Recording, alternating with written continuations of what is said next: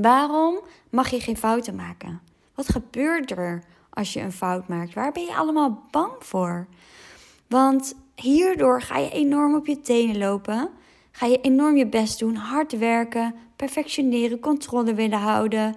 En als je dit allemaal hoort, dan voel je ook dat het je enorm veel energie kost. Doordat je gelooft, de overtuiging, ik mag geen fouten maken. Wat nou als je deze overtuiging niet meer zou, hè, zou geloven? Wat gebeurt er dan in jouw leven? Dan gebeurt er iets. Want daarom hou jij je vast aan de gedachte: ik mag geen fouten maken. Daarom hou je je vast aan: oeh, ik heb de angst om te falen, om het niet goed te doen.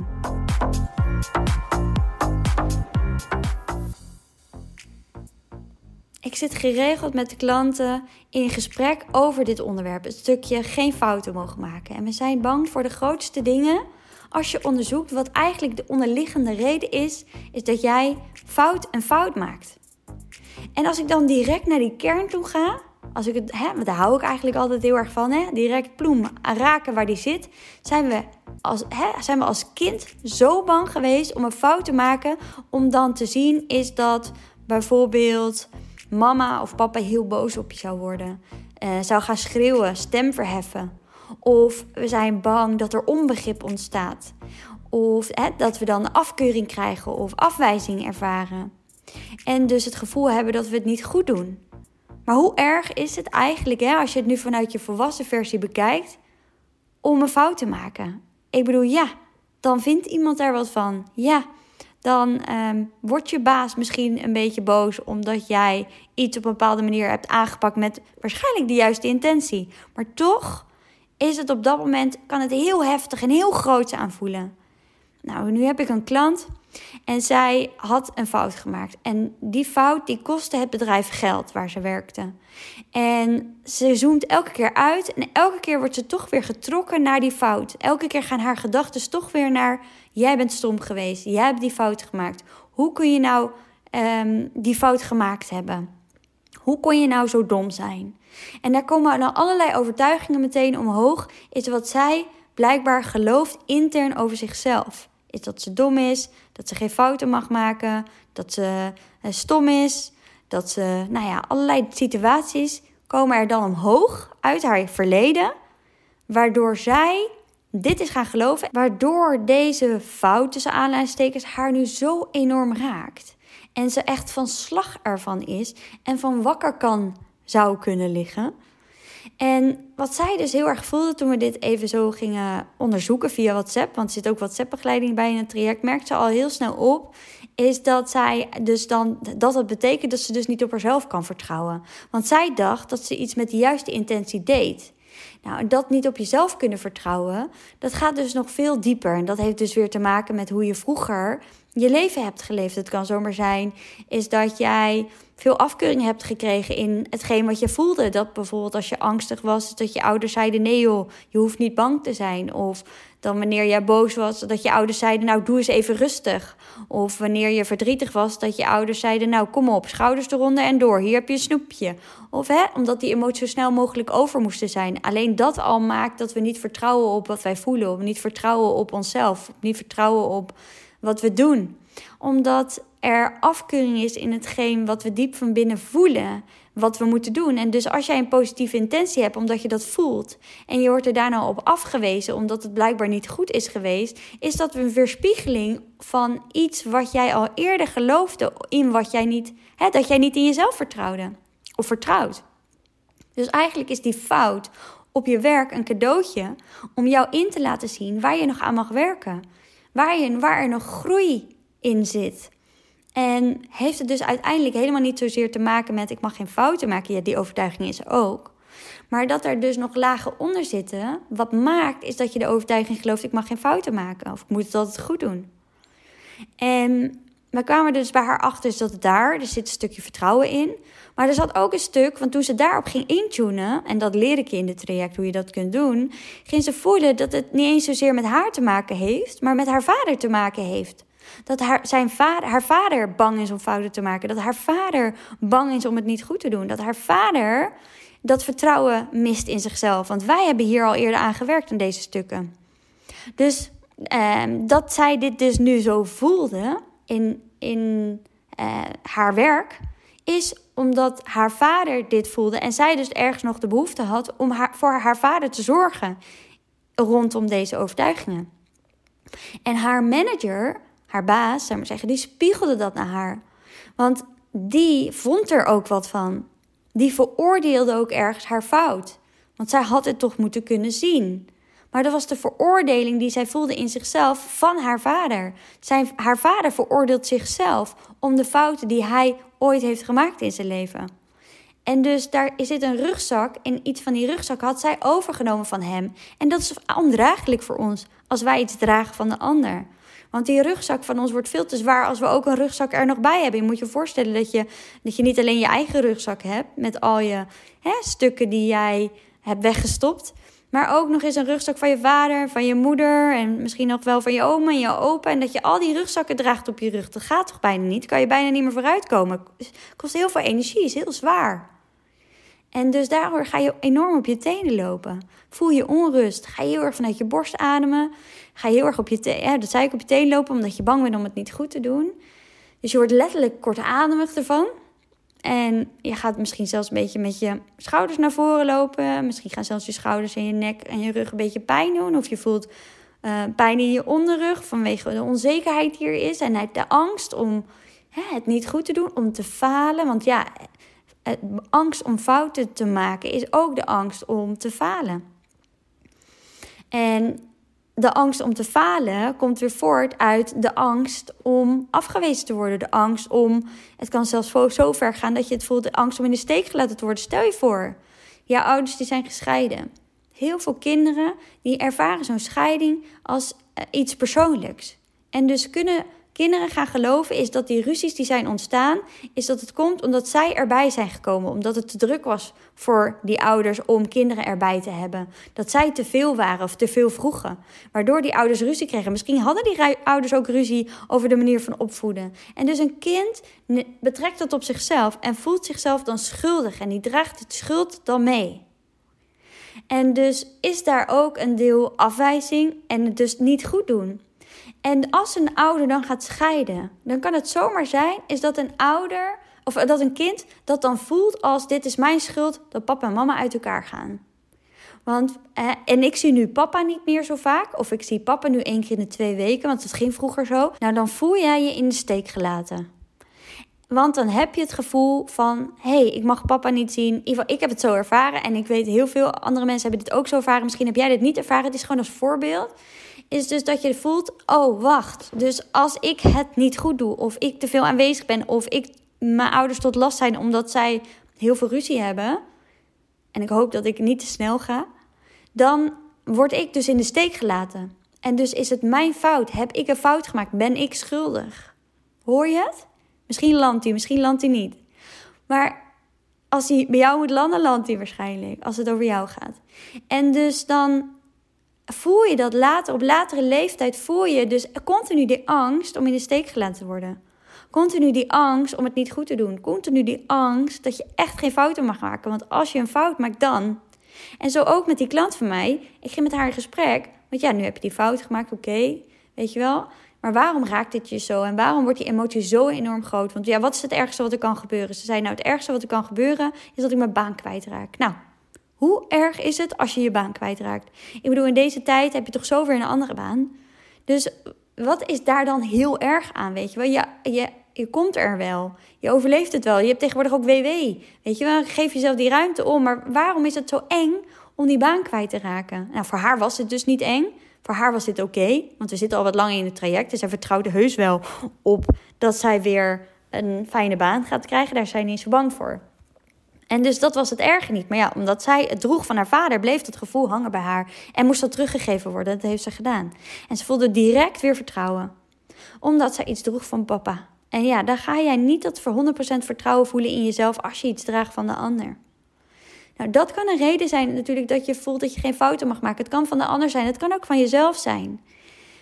Het kan ook zijn is dat jij vroeger bijvoorbeeld heel veel fouten maakte op school en of niet zo goed kon leren of in bepaalde vakken niet zo goed was. En daardoor heel erg het gevoel gehad hebt dat je er niet bij hoort. Is dat jij anders bent. Is dat iedereen meegaat met een bepaalde stof en jij niet mee kan draaien. En dat jij je daardoor jezelf een beetje buitenspel hebt gezet. gezet.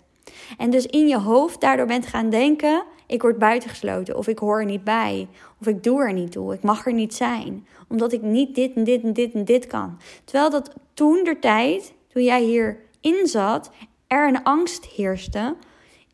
Dus om hetgeen wat jij deed, dat je er daardoor niet bij hoorde. Maar dat was niet het geval. Dit is iets wat jij bent gaan denken, iets wat, wat jij bent gaan geloven. Maar omdat je er niet over kon praten, heb je nooit die angst kunnen voelen. En daarom zit het nog in jouw systeem. Daarom geloof je nog deze eigenlijk kinderlijke gedachten.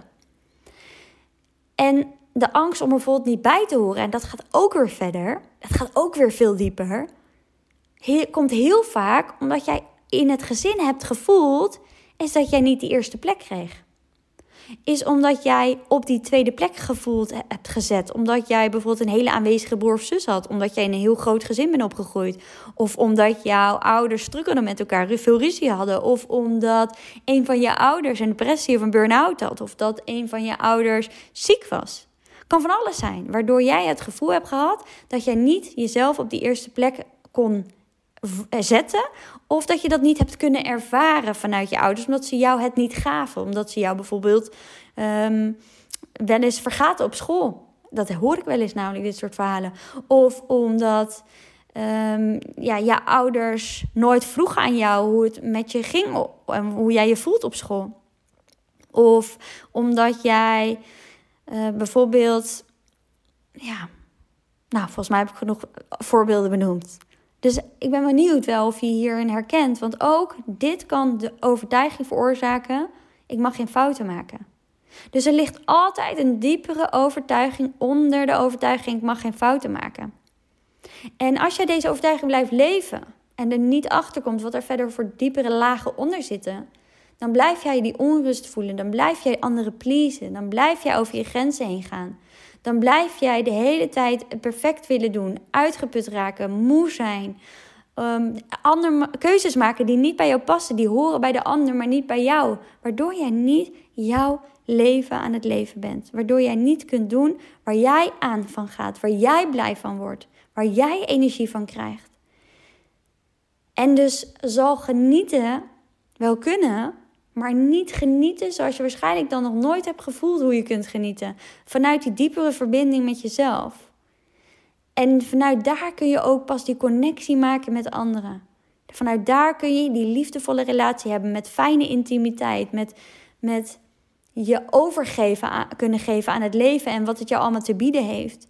Met je passie vinden, je vuur vinden en, en, en dat leven jouw mooiste, beste droomleven leven. En niet met alleen maar ups en met alleen maar leukigheid en blijheid. Nee, want dat is het leven niet. Want elke, in elke nieuwe laag waar je in belandt, elke nieuwe fase waar je in leeft, zijn er weer andere uitdagingen, weer nieuwe uitdagingen.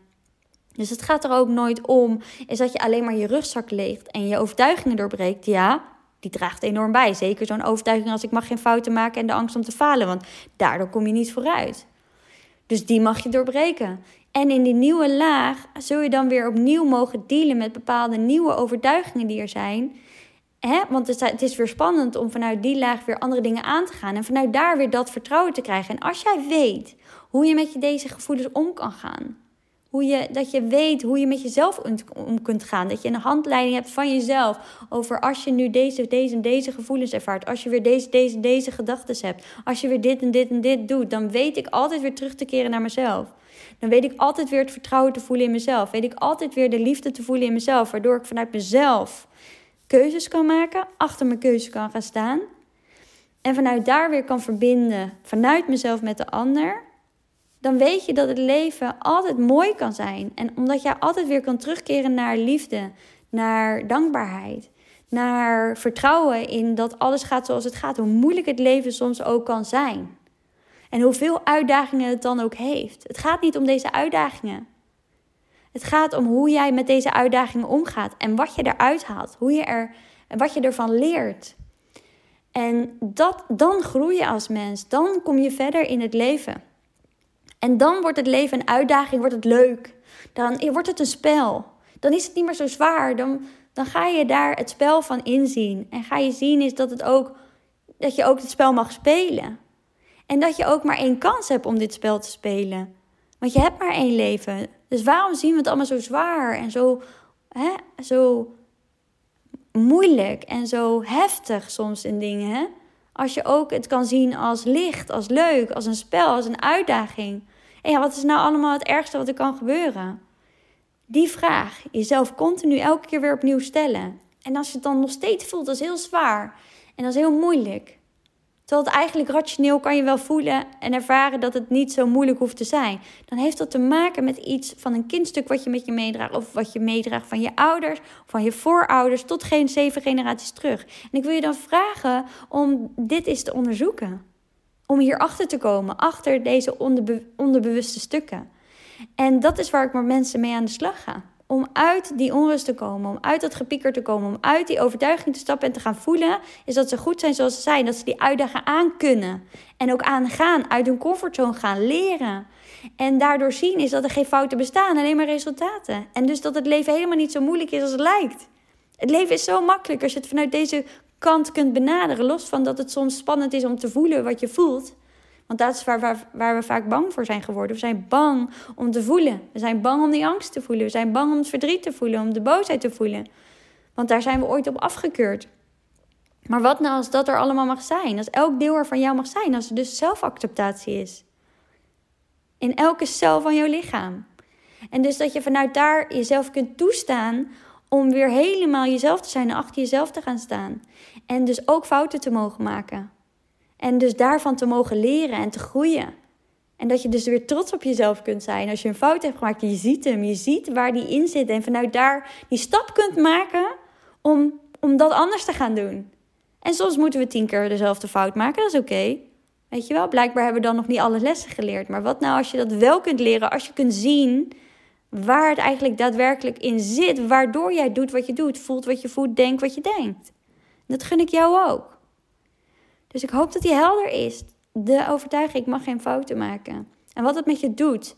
En wat het ook met je doet als je hierin blijft hangen. Want je raakt steeds verder verwijderd van jezelf. Als je continu de ander blijft pleasen. En blijft leven naar andermans voorwaarden. Het is de bedoeling om te leven naar jouw voorwaarden. Op jouw manier. Nou, volgens mij is mijn boodschap helder. Wil je er wat mee? Dan weet je me te vinden. Op Linda bijvoorbeeld, op Instagram bijvoorbeeld, kan je naar mijn link in bio, kan je vrijblijvend gesprek aanvragen. Tegenwoordig vinden mensen me gewoon vanzelf. Ik doe het niet altijd meer mijn story zetten. Dus zie je niet in mijn story het voorbij komen, maakt niet uit. Vraag gewoon zo vrijblijvend gesprek aan via de link in bio. Of je gaat naar www.dienst-vorm.nl en dan kan je daar een gratis gesprek aan vragen. Nou, voel je het niet bij mij, zoek iemand anders hulp, maar doe, hè, bij iemand anders hulp, maar doe er wat mee, zodat je jouw pad kan blijven bewandelen, zodat je jouw lot kunt blijven leven. En dat is de enige juiste weg voor jou. Jouw pad, jouw weg, met jouw keuzes, op jouw voorwaarden. Dat jij jezelf op die eerste plek zet en vanuit daar er voor anderen zijn. Je bent niet egoïstisch, dan, want daar zijn we bang voor.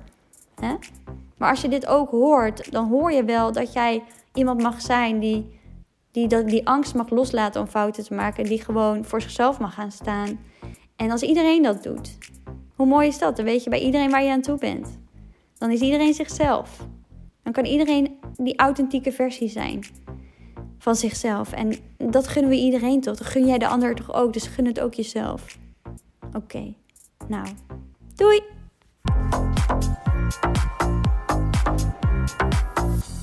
Superleuk dat je geluisterd hebt naar deze Lean Forward podcast. Mocht je voelen, ja, yeah, te gekke podcast, hier heb ik echt wat aan. Dit inspireert me. Ga dan zeker even naar de reviews bovenaan en laat 5 sterren achter. Want zo word ik beter vindbaar en kunnen we nog veel meer mensen inspireren om uit hun hoofd te gaan en meer zelfvertrouwen en zelfliefde te voelen. Oh, en by the way, als je me nog niet volgt op Instagram, doe dat dan zeker op lean-forward. Want daar deel ik ook dagelijks tips en inspiratie om uit je hoofd komen en ook je beste leven te gaan leven. Joe!